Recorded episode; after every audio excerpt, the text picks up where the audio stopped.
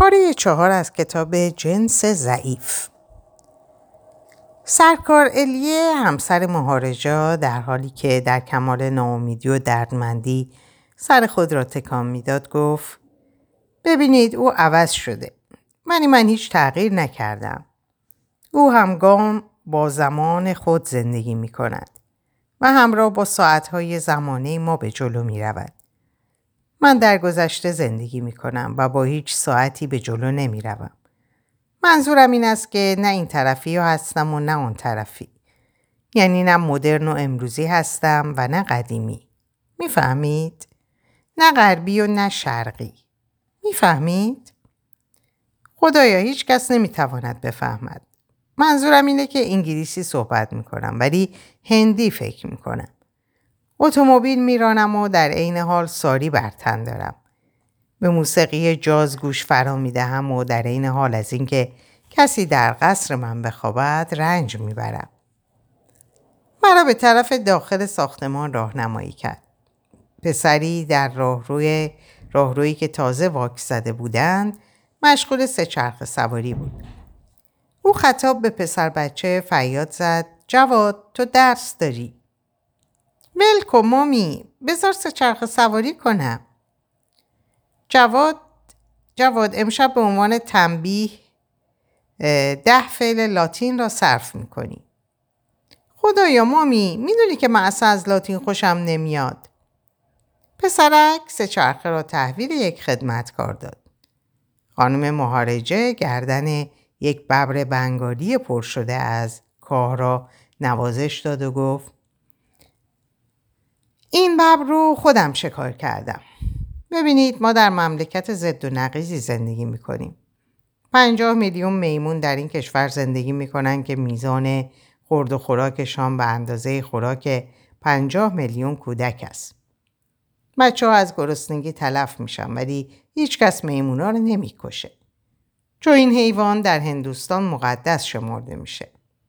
اما ببرها رو که دردسری برای کسی ندارن میکشیم. میلیون ها گاو داریم که مزاحم ترافیک شهری هستند ولی کسی گاو ها رو نمیخوره چون گاو ها مقدس هستند. زنان هند نیز همچون کشورشان مملو از جنبه های ضد و نقیص هستند. قانون وضع میکنن تا حق طلاق به دست بیاورن ولی جشن سیتا را هم برگزار میکنن. شما میدانید عید سیتا چیست؟ نه نمیدانم. او خسته می نمود. به بدن ببر تکیه داده بود. احساس می کردم که تب کرده و احتیاج به استراحت دارد. جشن سیتا در اکتبر برگزار می شود. زنان یک محله یا قصبه در حالی که روزه گرفتن دور هم گرد آمده و از سپید دم تا شامگاه که گاه ظاهر می شود داستان سیتا را با آواز می خوانند. سیتا نام خدای وفاداری است.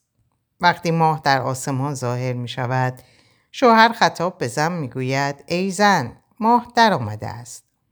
آن وقت زن یک مش آب روی ماه می پاشد و از سیتا می خواهد کاری کند که همسر فعلی او در هفت زندگی بعدی نیز همسر او باشد. پرسیدم: حتی اگر شوهرش از شوهرش متنفر باشد؟ بله، حتی اگر از شوهرش متنفر باشد. تمام زنهای هندی از خدای وفاداری چنین درخواستی می کنند؟ بله، تمام زنان هندی. هیچ کس به این داستان نمی خنده؟ هیچ کس. و شما سرکار الیه، هرگز داستان سیتا را به آواز خوانده اید؟ خنده کنان جواب منفی داد. از او جدا شدم تا به هتل برگردم. غروب چایپور بی نهایت زیبا بود. من نمیدانم چطور شد که به طرف مرکز شهر روی آوردم. شاید امیدوار بودم با واقعه تازه‌ای روبرو شوم. همینطورم شد و به صحنه‌ای برخوردم که معمولاً سخت مورد علاقه جهانگردان است. این صحنه مراسم تشییع جنازه فقیری بود. مرده را روی تخت روانی از نی قرار داده بودند و یک نفر طبل میزد و هفت نفر همسر مرده را همراهی میکردند. دیو زن بسیار جوان و زیبا بود. به انگشت‌ها و ساق پایش حلقه های زینتی آویخته بودند. با تعجب به او خیره شدم، زیرا کوچکترین اثر تأثیر در چهرهش دیده نمی شد و چنان محکم قدم برمی داشت که گفتی برای خرید روزانه عازم بازار روز است. به دنبال آنها به راه افتادم تا به دالان تنگ و تاریکی رسیدند که محل سوزانیدن اجساد مردگان بود. یک مجسمه مقوایی که اطرافش پر از ستاره‌های رنگین بود جلب توجه میکرد. او شیوا، خدای مردگان بود. مردی با موهای سپید و چشمان خونین برای شم روشن میکرد. کمی دورتر دو مشت خاکستر باقی مانده آنچه که از دو موجود انسانی باقی مانده بود مشاهده میشد.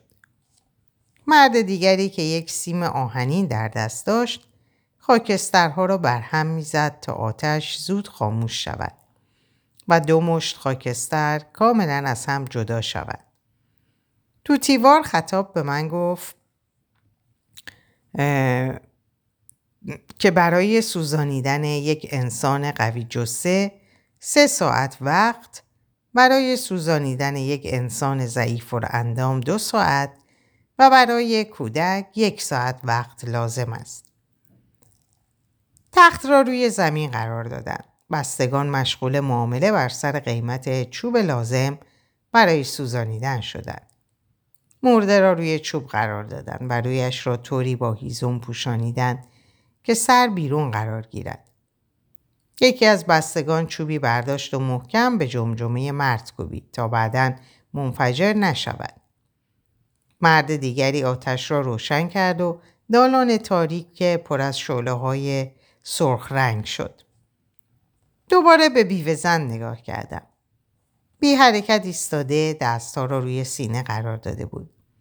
باز هم اثری از غم و اندوه در صورتش دیده نمی‌شد. گفتی این موضوع به شخص او ارتباط ندارد. شعله‌های آتش بدن مرده را می‌بلعید و این زن دود آتش را تنفس می‌کرد و به نظر می‌رسید که در دنیای دیگری سیر می‌کند. من به چشمای مرده که به دیدگان من دوخته شده بود خیره شده بودم. ناگهان به خود آمدم و متوجه شدم که زن خود را به جلو و به طرف شعله‌های آتش انداخت. دستهایی از پشت سر او را گرفتند و از پیشروی بازش داشتند. او در سکوت تلاش میکرد خود را خلاص کرده و به آتش برساند. همه چیز در سکوت محض برگزار میشد. نه بیوه زن و نه بستگان مرده کلامی بر زبان نیاوردند.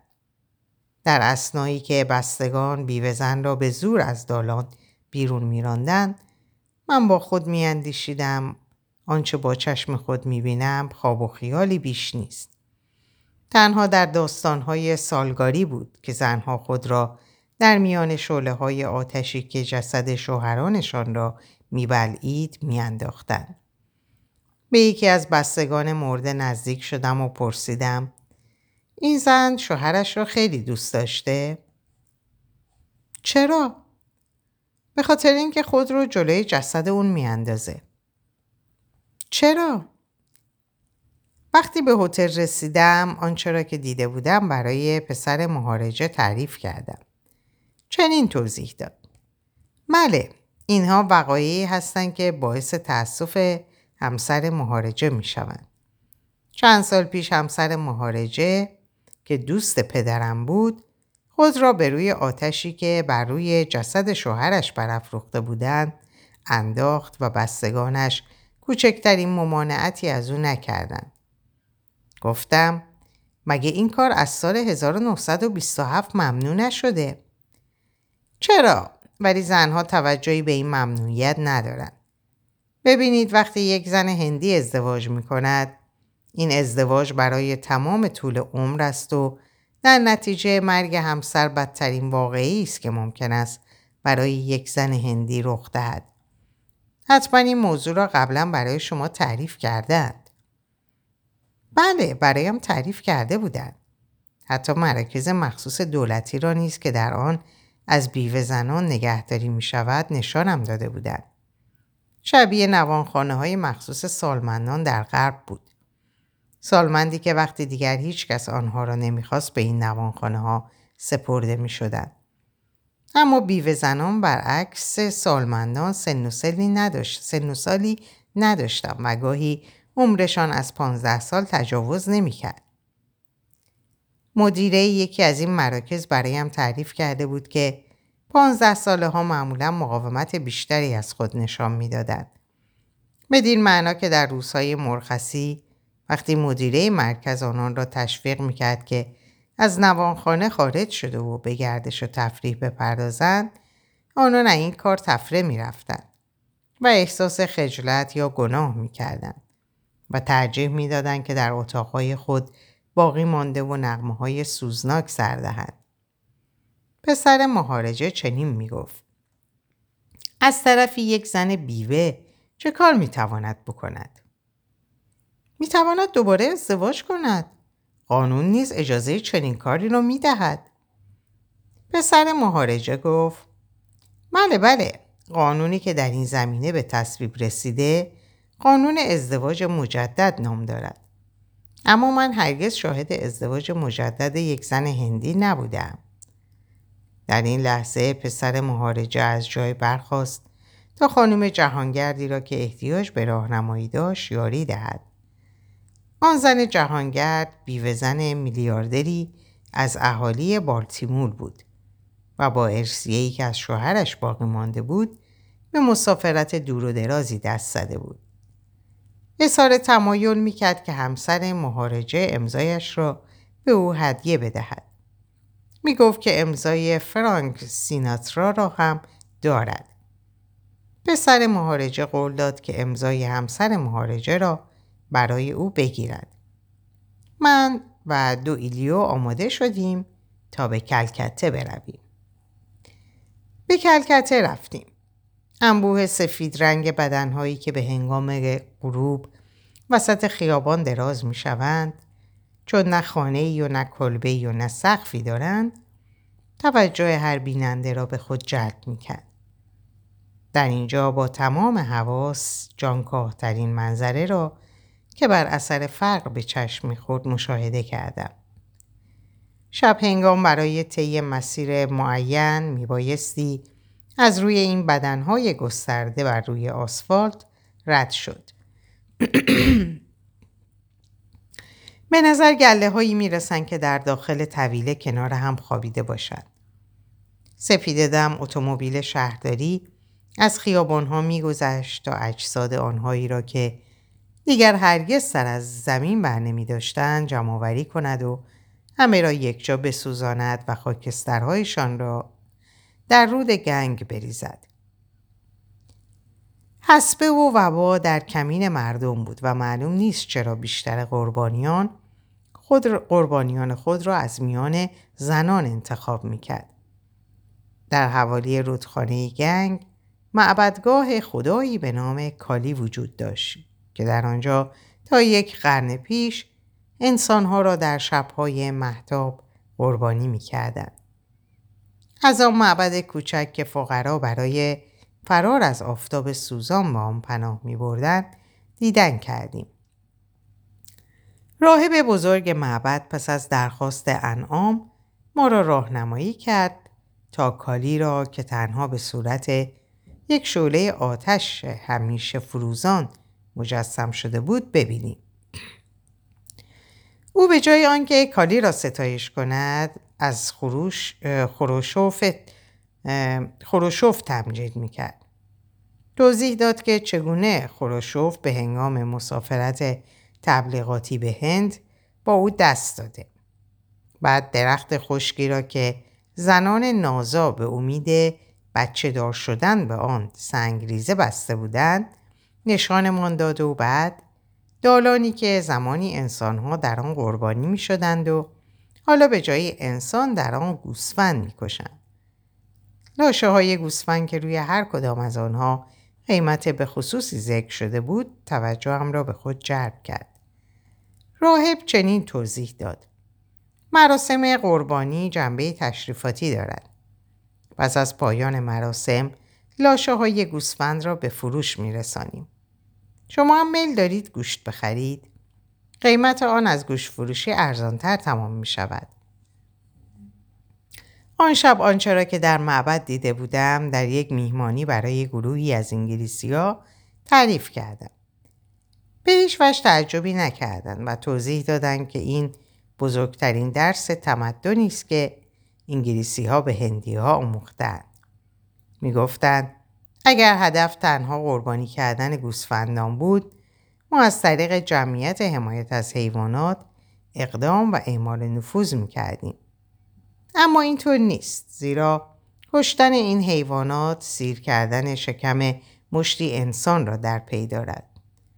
آنچه برعکس آنها را به تعجب واداشته بود، سخنان ستایش‌آمیز مرد روحانی معبد درباره خروشف بود. در عرض چند ثانیه بحث داغی بر سر کمونیسم در گرفت. به خصوص درباره خطر این مرام برای ملتی که قرنها از تنبلی و گرسنگی در عذاب بوده است. عده‌ای در حالی که لرزه بر اندام داشتند اظهار می‌داشتند که به زودی کمونیسم به هند خواهد رسید و برخی عقیده داشتند که این امر به وقوع نخواهد پیوست، زیرا هند کشوری بیش از حد مذهبی است، مثل آنکه روسیه کشوری مذهبی نبوده است. بعد راجع به سفر بعدی ما به سوماترا صحبت کردیم. سوال می‌کردند چرا به سوماترا می‌روم. جواب دادم که در آنجا به دنبال ما در سالارها می‌گردم. ما در سالارها می‌گردم. می‌پرسیدند اگر جزایر بالی را با رقاصه‌های سینه لخت انتخاب می‌کردم، سفرم بهتر و تفریحی‌تر نبود؟ توضیح دادم که برای تفریح و خوشگذرانی سفر نمی‌کنم و اصولاً چون آدم‌های بیخود و کسالت‌آوری بودند، اضافه کردم که باید هرچه زودتر حرکت کنم. هواپیمای ما که از طریق سنگاپور به جاکارتا می‌رفت، شب هنگام هر... شب هنگام حرکت می‌کرد و اگر عجله نمی‌کردیم، پرواز را از دست می‌دادیم. شب گرم بود. از آنجا فرار می‌کردم و به جمیده و پروانه‌های آهنین می‌اندیشیدم و به زنی که قصد داشت خود را همراه با جسد شوهرش به آتش کشد و به زن مهارجه که از تصور اینکه شخص دیگری در قصر سابق و اتاق او اقامت گزیند سخت غمگین می‌گردید. این هندی بود، هندی بود که در غرب و خاطرات من نقش می‌بست. کاملاً متفاوت با آنچه که در کودکی در خواب و خیال به آن می‌اندیشیدم. فصل سوم. از کلکته تا سنگاپور چهار ساعت و از سنگاپور تا جاکارتا یک ساعت و نیم پرواز در انتظارمان بود. در این سفر من سوای نقشه جغرافیایی زیر صندلیم و گیلاس‌های ویسکی که مهماندار تعارفم میکرد چه دیدم. بدبختانه ما انسان‌های امروزی تنها نیروی تخیل را در وجودمان از بین نبردیم، بلکه لذت کشف کردن را هم که سفرهای سابق در بر داشت و نیز لذت آهسته رفتن و انتظار کشیدن را از دست دادیم.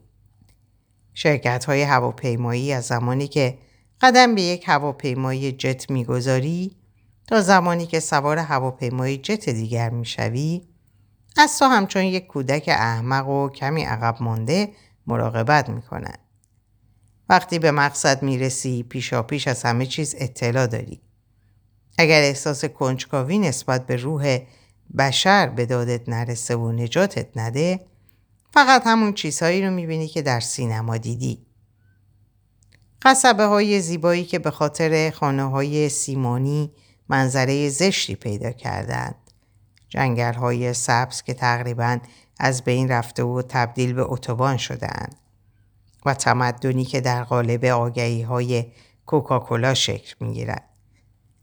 تنها وقایع غیرمنتظره زاده بوروکراسی احمقانه است که ما غربی ها همراه با استقلال به کشورهای مستعمراتی اتا, اتا, اتا کرده ایم.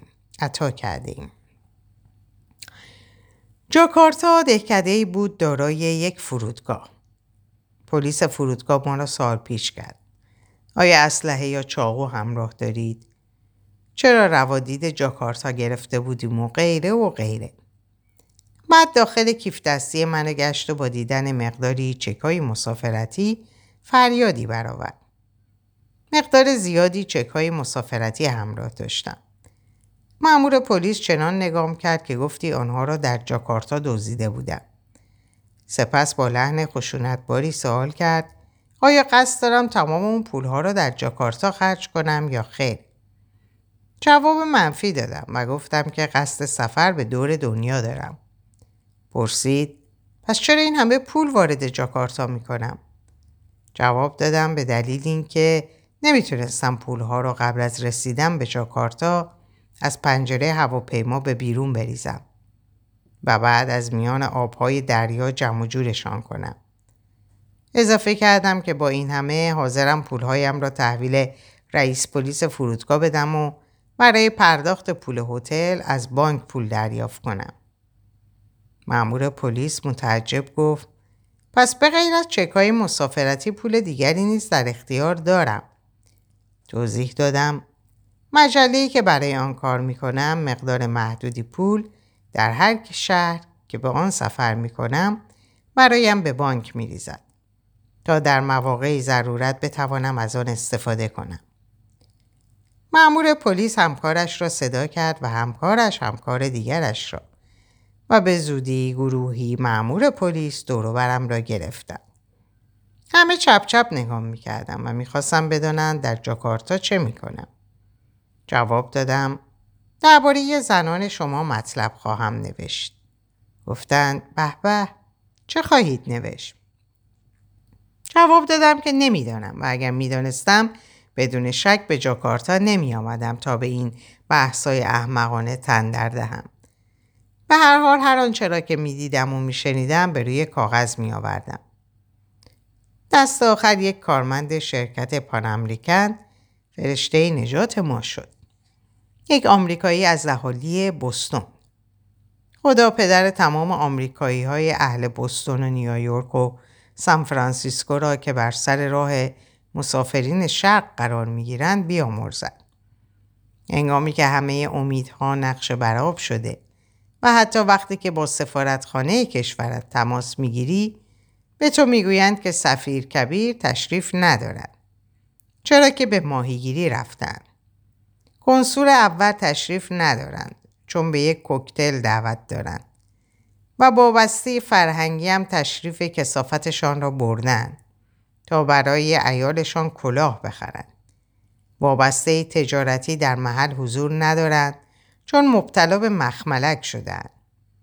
آن وقت است که یک فرشته آمریکایی در حالی که سخت مشغول جویدن آدامس خویش است فریادرس شما می شود و از مهلک نجاتتان می دهد. فرشته نجات من جک نام داشت که در درجه اول موفق شد ما را به اتاق بزرگی پر از نیمکت که به آن گمرک میگفتند برساند.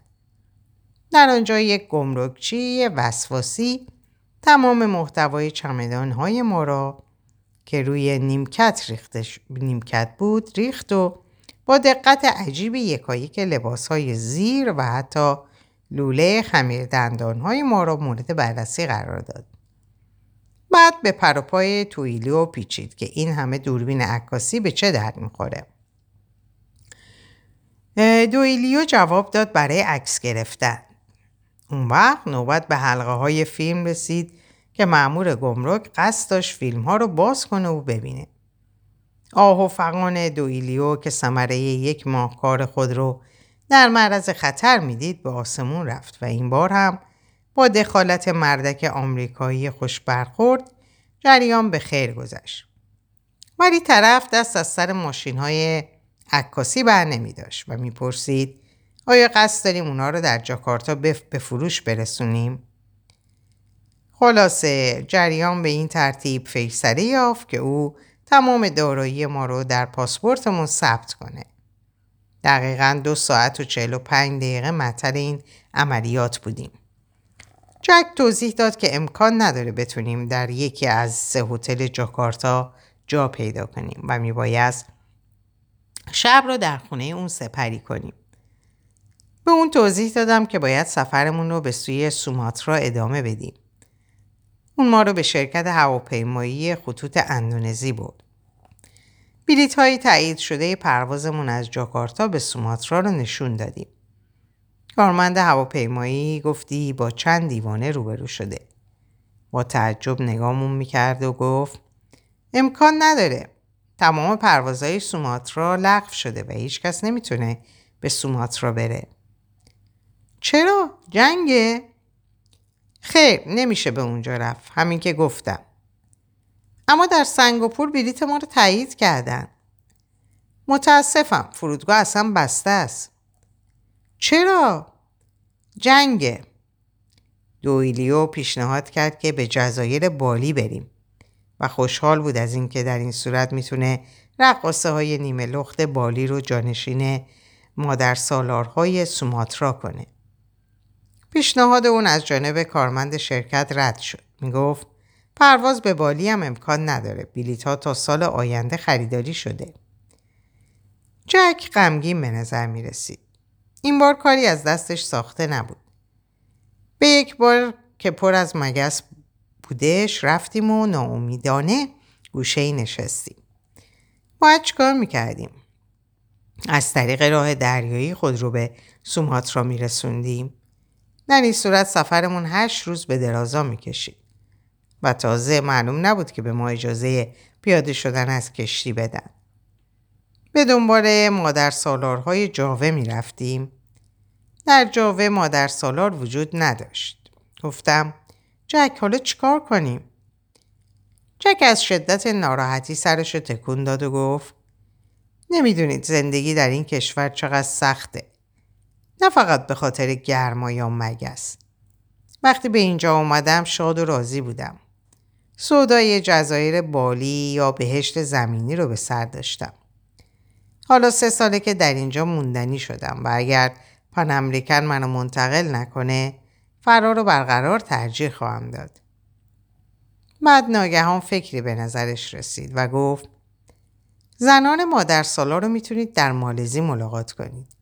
چرا خودتون از این بلا تکلیفی نجات نمیدید و فوراً به اونجا نمیرید؟ از این فکر برقی از چشمانش ساطع شد. گویی اون نیز میتونست در این فرار با ما شریک باشه. ناراحت بودم از اینکه مشهورترین مجمع الجزایر دنیا رو بدین سان ترک کرده و از اون فقط دهکده کوچکی رو که جاکارتا نام داره دیدم. به سرعت خود رو به فرودگاه رسوندیم و با ترس و لرز پرسیدم آیا پروازی برای سنگاپور وجود داره؟ بله، وجود داشت. عنقریب هواپیما پرواز میکرد ولی در هواپیما یک جای خالی بیشتر وجود نداشت. جک با دستپاچگی خطاب به من گفت تو زودتر فرار کن. یالا معطل نشو. دوئلیو غرغر کنان گفت پس من چیکار کنم؟ با بی‌اعتنایی شونه‌هامو بالا انداختم و مامورین پلیس رو پشت سر گذاشته و در آخرین لحظه خود رو به هواپیما رسوندیم. به عقب نگاه کردم. جک با خوشحالی دستمالش رو تکون میداد. دوئلیو دست‌ها رو در جیب‌هاش کرده و با خشم نگاه میکرد. هواپیما به پرواز در اومد. جزایر سرسبز و آبهایی رو که به سفیدی فسفر بود پشت سر گذاشت. احساس شبیه به غمزدگی و غربت گلومو فشرد.